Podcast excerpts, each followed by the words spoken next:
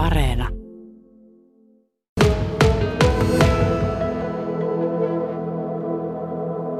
Mukaan ainakin kannattaa ottaa juomapullo. Eli tyypillisesti näillä festareilla on vesipisteitä, ää, niin sitä nestettä kuluu, jos on hellettä, niin kuluu, tai ainakin on syytä kulua niin paljon, että hyvä olla oma juomapullo mukana. Toki festarialueita saa sitten myös ostettua kaikkia ää, alkoholittomiakin juomia. Eli juomapullo sanoisin, että on yksi tärkeä.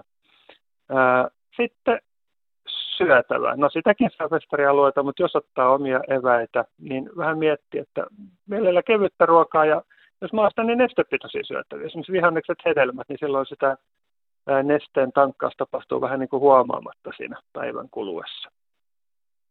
Ja sitten vielä sanoisit vaatetuksen kannattaa kiinnittää huomiota. Eli kun on hellettä, niin vaaleita, väliä, hengittäviä vaatteita.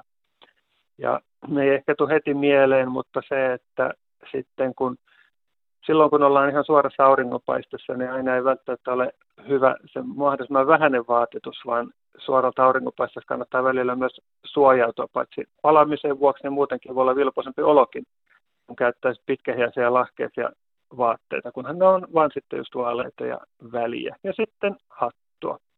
Eväleerinen hattu, niin sillä ehkäistään paitsi kuumenemista, niin myös sitä, että auringonpistosta.